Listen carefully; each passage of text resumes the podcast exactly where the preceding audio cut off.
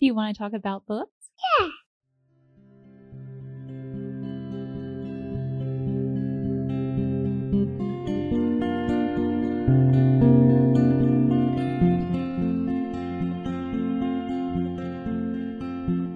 Hello, and welcome to A Well Read Life. This is a place to share stories about good books and the reading life.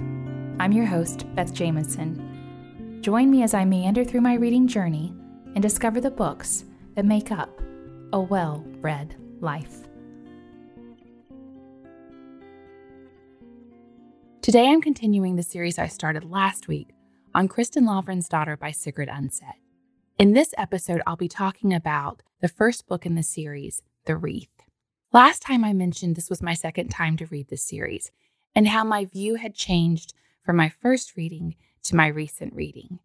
I wanted to talk a little bit more about that before I dug into the book today, because I'm beginning to be convinced that one reads some books differently according to the season and time in one's life. So, some things that are a little bit different this time around than last time around was that the first time I read the book, I was in a reading contest with my husband. And I'm not sure if I've mentioned this before on the podcast, but five years ago, in 2017, my husband and I did a reading contest for a year. And I'll have to talk about it more on another podcast. It was it was a lot of fun and kind of stressful at the same time. And we had a, a lot of fun competing with each other. But the quick basics of the contest were that we had to see who could read the most books, but also the most pages in a year. It's a little complicated, and my husband is the one who came up with the criteria for that. And like I said, that's a story for another day. But it was the first book I read for the contest. And I was convinced that if I read a really thick book, that this was going to give me a heads up. The problem was I was trying to read it much too fast. And I, I've mentioned before that I've heard a lot of praise for this book. And because I was trying to read it fast, I was missing a lot of nuance, a lot of what the story had to say. I didn't have the patience to sit with it. I believe that it's a book that begs for us to take time with it. That said, I've read this book a lot faster this time because I couldn't put it down, but I was more patient reading it. I wasn't trying to fly through it. Some other things that have affected the way I view the book are motherhood. There's a lot about motherhood in the second and the third book. And there's more of an understanding than when I read the book the first time. I was not a mother then, and I couldn't identify as much with some of what Kristen was experiencing. Not that we always have to identify with the heroine, but there are some beautiful things, as I said before, that Sigrid Undset is able to bring out about motherhood throughout the book. And it does help if you have experienced some of that. I've also started to read books a lot more carefully because of the podcast and some book clubs that I'm in that have really challenged me because the women are so intelligent and they really dig into books. And I, I've started to learn to read books more slowly. I don't have to feel like I'm in a contest. And also, Rachel Atkinson's tips on commonplacing is really helping me in my reading because I'm taking the time to think about the words and look for threads that tie together and things that I may want to include in a commonplace book, some quotes that are beautiful and truthful. And I also, again, mentioned that article in Fathom magazine about the merit of reading hard books.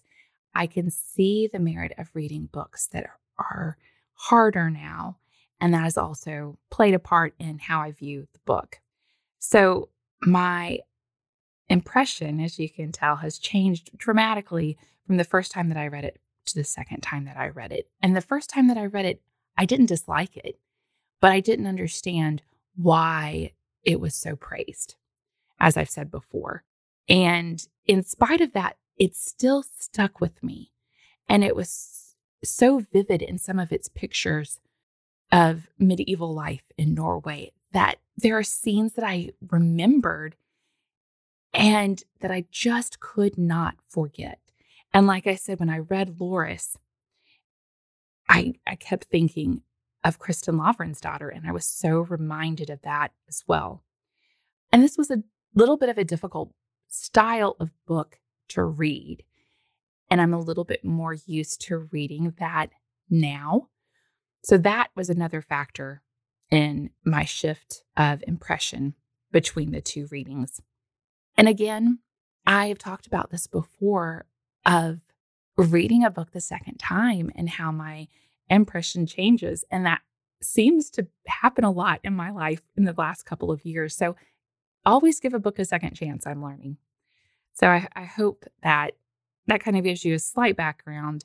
And I'm sorry it's so brief about how my view of Kristin daughter has changed and shifted. And again, it's just a little a little plug there to give a book a second chance that especially if it stays with you. If there are parts of it that stay with you, it's worth revisiting. And this book is thick, three books in one, but the trilogy is an investment. But I believe that this is a series that shouldn't be read one time. So I'm asking for a huge commitment of you to read this trilogy, but also in a few years to pick it back up and revisit it and see what you glean from it on the second time around. And all that said, a few more quick things before I dig into the wreath. I want to talk about where the name comes from Kristen Kristin daughter. Maybe it's just me, but I found this fascinating. The surnames in the book are done by patronymics. So that's a name derived from the name of a father or ancestor, and it typically has a prefix or a suffix. So Lavransdatter simply means Kristen is the daughter of Lavrans. Her father's name is Lavrans. If her father had had a son, his surname would be Lavransson. So Kristen's father has a different surname than she does, and her mother does as well. All legitimate children carry the name of their father and either the suffix son or daughter. I just thought that was an interesting tidbit, so I wanted to share it. Also, before I go any further, I want to talk about what it is that makes this book so compelling to me. And in order to do that, I want to read a quote from the introduction of Sigrid Undset's biography, which I recently got and I have been devouring. The quote is talking about the realistic style in which Sigrid Undset writes. So the quote goes but she is bolder in her description of reality than were most of her great predecessors. The picture she gives of humanity, the passions, hate and love, betrayal and loyalty, the idyllic and the tragic, of the whole of life, from the movement of the embryo in the womb to the withering of the body and death, from the smell of blood which a human child draws in as it comes into the world, up to the highest forms of conscious existence. All this is presented by her without a trace of romantic idealization or artificiality. Few writers have seen deeper into the unpleasantness of life, into mankind's destitution and wretchedness. We should not close our eyes, she said in a talk to other Catholic writers in America during the last war, to what a shocking business human life is. But she does not close her eyes to what is most shocking of all man's own guilty responsibility for his wretchedness. Here, too, she is without fear. Indeed, it is in this that her special daring, the boldness she has in greater measure than most of us, is displayed. And that's from her biography, Sigrid Undset by A.H. Winsnes. I believe that's how you pronounce it. But that's kind of a summation of why I love this book so much it is just this way that she is able to capture humanity and our need for redemption. It is just beautiful in this book. I also want to touch on how Kristen Kristin daughter is different from a romance novel. So this is done in the style of a traditional saga, which the Merriam Webster definition for a saga is a long story of heroic achievement especially a medieval prose narrative in Old Norse or Old Icelandic. And as I mentioned before, Sigrid Undset was greatly influenced by Njál's saga as a child.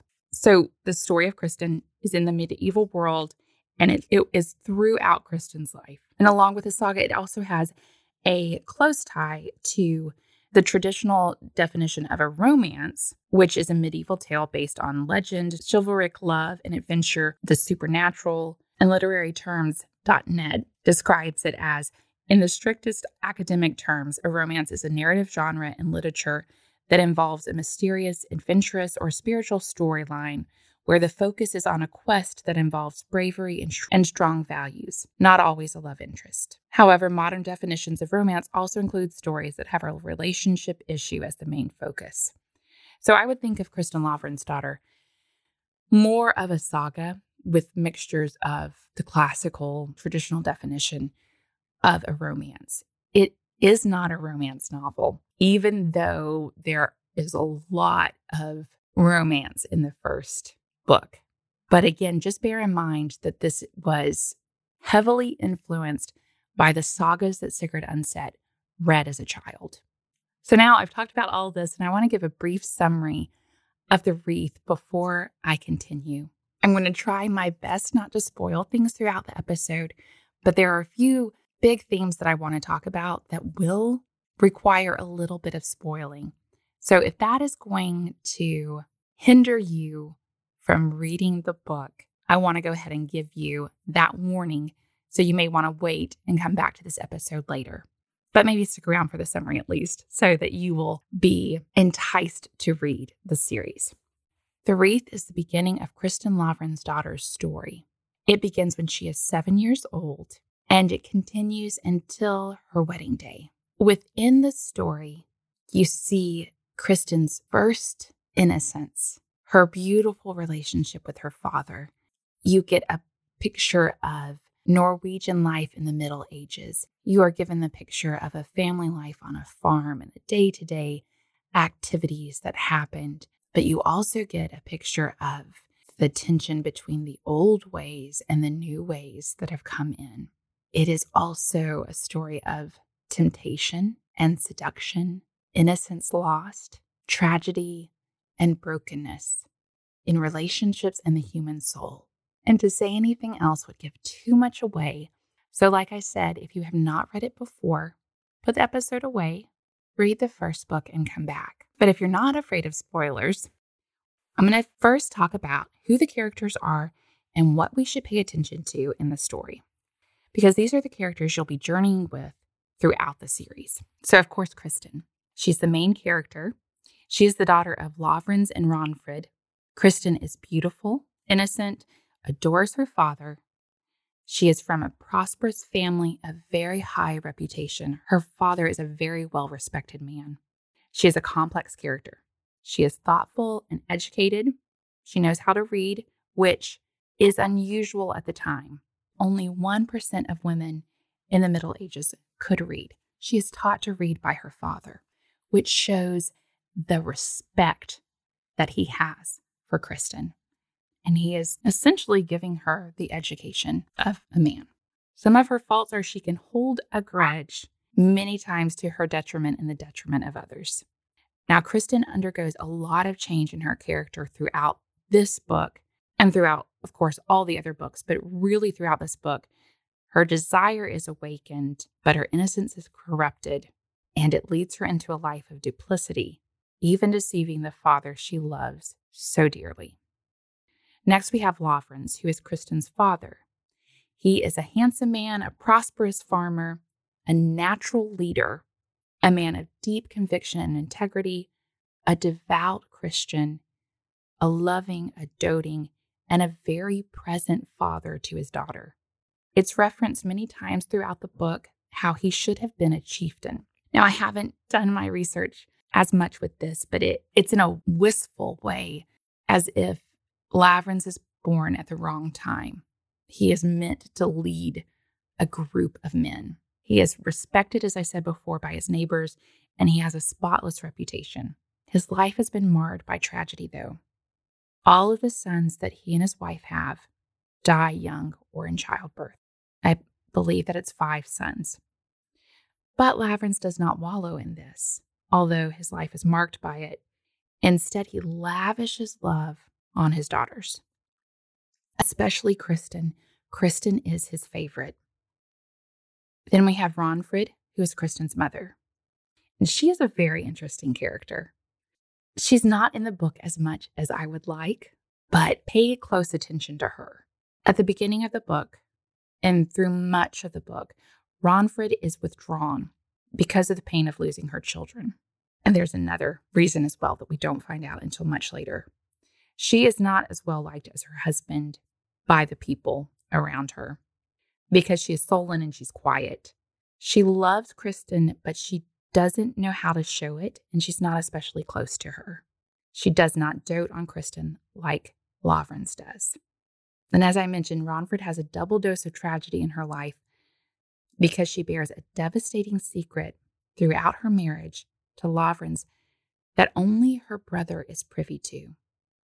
And although she is withdrawn and not as doting as Lavrans, she is very devoted to her children. She is an industrious woman. She is a hard worker. She is, with all of her sullenness, she is a woman to be admired. But as I mentioned, she's complex, so pay attention to her. Then there is Erlend. He is handsome from an aristocratic family. He's confident, he's charismatic, he's romantic, he's impulsive, and impetuous. He always has, I like to think of it as misplaced honor. He loves Kristen, but he has no self control. You will have moments of loathing him as you read it, and moments when he almost wins you over. Erlend is true to himself first and has a kind of twisted code of honor. He has a tendency to harm those who love him. When he is first introduced, he has a mistress who is still married to another man and two children from their adulterous union. And because of his adultery, he was excommunicated from the church and had to flee to Denmark, where he was very close to the Queen of Norway. At the time he meets Kristen, he has just been reconciled to the church. Then we have Simon, or I believe it might be pronounced Simone. He is Kristen's betrothed. He is from a well respected and prosperous family. He is of a jolly temperament. He's kind, he's good humored, and he's honorable. He loves Kristen too. He highly respects and loves Lavrans and considers him like Lavrans' son. And then some minor characters are Brother Edvin, a monk who befriends Kristin as a child. He has a hunchback and he is kind of an itinerant monk. He goes and travels from place to place. He is an artist, he paints altarpieces. And when he first meets Kristin, he is doing some artwork for a church. He is like Kristin's spiritual father. So I'm going to talk about something in a little bit, and it's very important. One of the characters I'll talk about next. It's as if Brother Edvin and that character are helping in the battle for Kristin's soul. Brother Edvin meets Kristin when she's a child, as I mentioned, and he tries to encourage her to enter a convent. She's about, I think, seven at the time. And he hopes that she will devote her life to God. He seeks to reconcile Kristin to God when she goes astray. He is deeply grieved by her sin, but he never abandons Kristin because of it. Then we have Fra Åshild, Erlend's aunt. She was once a noble woman. She has been stripped of her title and wealth and estranged from her now grown children after an adulterous affair. Her first husband also died under mysterious circumstances, and there's a rumor that she and her lover murdered her husband. His death freed her to marry the man whom she was having an affair with. She is called a witch because of her healing methods, which seem suspect to the people around her. She teaches Kristen some of her healing methods when she is called to tend Kristen's younger sister. Now, the title of the book is The Wreath, and I want to talk about the significance of the bridal wreath in Norwegian culture at the time because it is important to the rest of the story. The bridal wreath that a woman wore, it was a crown often, and it was a very heavy and elaborate headpiece. It was sometimes made of gold and silver, and there were jewels and coins attached to it. So this was not a small tiara, this was not a small crown. This was a large, as I said, elaborate headpiece. It was a symbol of the Virgin Mary and a symbol of the bride's chastity and purity. Widows, pregnant women, and women who were not virgins were not allowed to wear a bridal crown or wreath. And that is important to remember as you read the story. Crowns were often owned by the church, but sometimes a family might own their crown. Again, important to take note of if the church owns the crown or not. And I also read on one website that the silver in the crown was used to protect the bride from abduction by troll folk and from the evil eye. And this is a reference to the pagan past of the Norwegian people, which I'll talk about a little bit more in a minute. But that's just a little interesting tidbit. So look for references to the crown throughout the book, and especially as Erlend begins his temptation and seduction of Kristin. He makes several references of how he wants to see her in her bridal crown on her wedding day. So, I'm going to start talking about two of the big themes in the story. The first theme that I want to talk about is the tension between paganism and Christianity in the book. And to start off with, I want to talk about the religious climate in Norway at the time. Now, I believe I mentioned last time, Norway had only been a Christian nation for about 300 years, which seems like a long time, but it took even longer for it to spread to the people in the mountains. So, in some places, people were still holding on to some rituals from paganism. There might be a little bit of a mixture between paganism and Christianity. And so it's shown in many ways throughout the book. And it's almost as if it is mirroring what is going on in Kristen's soul. So, from the very beginning of the book, the Christian world and the pagan world are vying for Kristin. And one of the passages that shows this so clearly, and it's one of the passages that fascinated me when I first read it and is stuck with me always, is when Kristin is seven years old and she goes with her father up into the mountain pastures. And this is the first time she's going up with her father. She's so excited. And they have a big picnic in the field with all the men that have come with her. And there's a mountain woman who has come along as well. And everyone is eating and drinking, and they all fall asleep. And Kristen wanders down. She wakes up and she wanders down to a small mountain stream and she comes across an elf maiden. And I want to read that passage of what she encounters. So Kristin, as she's down by the stream, she she makes a wreath for herself out of the flowers she finds around her. And she considers herself like a grown up and she is fantasizing about that time. So I'm going to read the encounter. She bent over the water and saw her own dark image rise up from the depths and become clearer as it came closer. Then she saw in the mirror of the stream that someone was standing among the birches on the other side and leaning toward her. Abruptly, she straightened up into a kneeling position and looked across the water.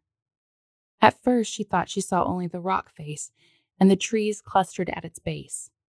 But suddenly, she discerned a face among the leaves. There was a woman over there, with a pale face and flowing flaxen hair. Her big light gray eyes and her glaring pale pink nostrils reminded Kristin of Goldfin's.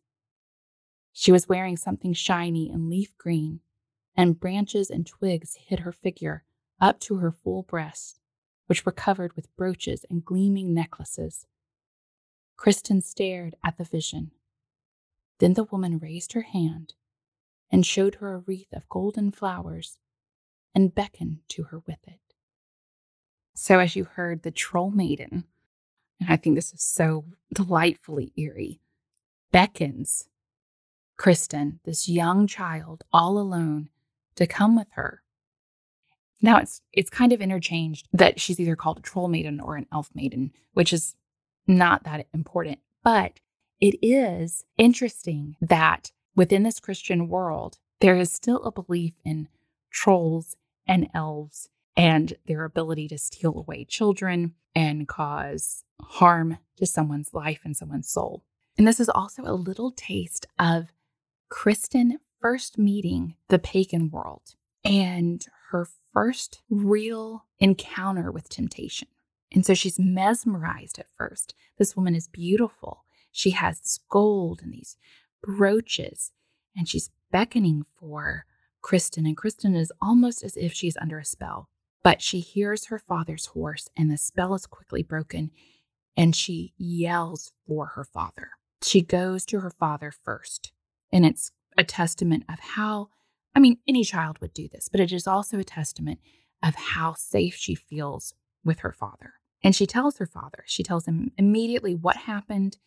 And the mountain woman that is accompanying the party, she says that Krista must have seen the elf maiden. And she says, I tell you, she must have wanted to lure this pretty child into the mountain. Lavrans immediately shuts the woman down and he says this very strange line We shouldn't have talked about such things the way we did here in the forest. You never know who's under the stones, listening to every word. Her father then makes the sign of the cross and puts his gold chain with the cross around her neck. And he tells everyone not to say a word to Christian's mother about what happened. As I've mentioned before, they have a lot at stake if they lose another child. And then the next day, he will not let Kristen accompany him further up into the mountain because he wants to protect her. So he has her shut in the house, and there's an unbaptized child with them. So both of them, they want to protect them from this elf maiden. And the women who are watching the children are told to lock the door and close the smoke vent because he's trying his hardest to protect them from this evil world. Shortly after this, Kristen is taken to one of the larger towns around them while Lavrans has business. And she's taken to a church, and this is when she meets Brother Edvin. And he takes the time with Kristen and talks with her. He is very, very kind to her. And so this is kind of a, a healing moment after what she's just been through as a child. It's a, it's a pull back to the Christian church for this small child. So as Brother Edvin is painting, he engages in conversation with this young girl and he's beginning to tell her truth and he's talking about loving God. And Kristen says to him, But what if a person doesn't fear and love God? And she's asking this in horror. And Brother Edvin says this to Kristen There is no one, Kristen, who does not love and fear God. But it's because our hearts are divided between love for God and fear of the devil, and love for this world and this flesh, that we are miserable in life and death. For if a man knew no yearning for God and God's being, then he would thrive in hell, and we alone would not understand that he had found his heart's desire. Then the fire would not burn him if he did not long for coolness, and he would not feel the pain of the serpent's bite if he did not long for peace. So, this is a moment where Kristen is healed. She is being shown a different way after that incident with the elf maiden. It is an influence for good and it is a, a reconciliation with Christ. It is a redemptive moment of bringing this young child who has just had this horrific experience into the church, into the embrace of God's love. Jump forward a few years. Kristen has a younger sister who is in a terrible accident, and the priest has come, a different priest, not Brother Edvin, and tried to help heal the young girl. I believe the priest must have played a role as a doctor as well. And no one has been able to. And Ragnfrid is beside herself. And this is when she calls in Fra Åshild. And people are trying to keep her from doing that because she's known for being a witch.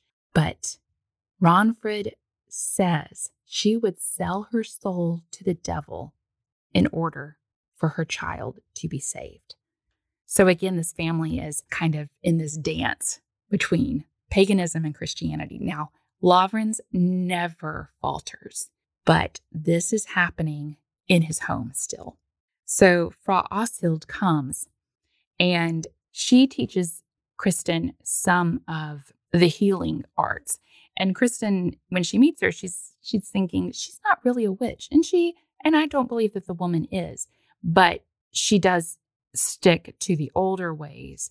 And she, because of her past sins, she is not seeking reconciliation with the church or reconciliation with Christ, I should say.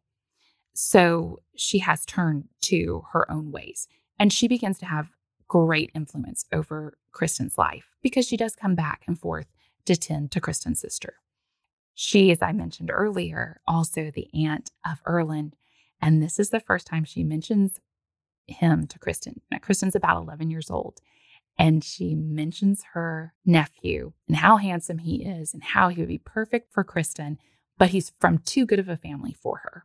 So as we're going along with this, this tension for the soul of Kristin, she next goes to a convent when she is maybe 16. She was nearly assaulted on a dark road one night and she fends her attacker off, but she was very, very scared by it. And when Kristin is attacked, she tells no one but the attacker's mother. He's actually the grandson of the priest. So the priest and the, the priest's daughter, the mother of this attacker, know about it. Well, the woman is a bit of a gossip, and little does Kristin know she spread rumors about her, especially after someone is inadvertently, as a result of this, murdered. And Kristin's reputation is marred by this slightly. She is accused by some people that she was complicit with her ta- attacker. So, because of all of this, a young girl, think of this, going through all of this, still not having told her father. She begs to go to a convent for a year. She just needs to get away. They want the rumors to die down. And she's just going to be like a lay sister for a year. She kind of wants to see if she wants to stay in a convent after all. She is still betrothed at the time. And it is at the convent that Kristin finally meets Erlend Nicholson, the nephew of Fra Åshild, and she faces the greatest temptation of her life. So, how Kristin meets Erlend is that she and her roommate from the convent are out shopping. They are with, I believe, one of the priest or one of the sisters. I believe it's a priest. But there is a, a riot of some sort, and they're separated from the priest. They don't know how to get back. They're alone, and these men come up and say, We can show you the way back. Well, they take them through the forest and are going to probably assault them, steal their money. And at that moment, Erlend and his men come and save Kristin. Remember, she is fresh off of that assault and attack at home, and she's in a new place. She's felt so much shame before she didn't want to tell anyone. She had to defend herself. She had to fight her attacker off herself. And here, she's this young teenage girl. More men. They're going to take her money. They're going to do who knows what to her. And this handsome knight comes and rescues her. And he's taken with her. But she's still betrothed to another man, and she has been for years. It's a man she admires, but she isn't in love with. But Erlend comes in with all of his charm, with all of his charisma, and begins to seduce this young girl. But if Kristin gives in to Erlend's seduction, what is at stake? Why should we care when it's so titillating and we are so jaded by things now? Well, one thing is, unless Kristin is given consent by her father to marry him, she will always be considered his mistress. So if she were to agree to Erlend, if she runs off with him, if she becomes his mistress, and her father never gives the consent, she will never be considered Erlend's wife. Erlend is also in a relationship with another woman, and he has two children by her. He is deceiving Kristin in this because she's still a child, remember. He doesn't tell her about the woman at first, and she hears it from someone else.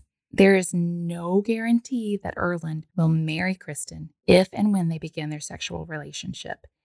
And it could ruin her chances of ever getting married if this is found out. Kristin would be embarking on a relationship that could possibly sever her ties with her father, a man she loves, adores, admires. Kristin is betrothed to Simon.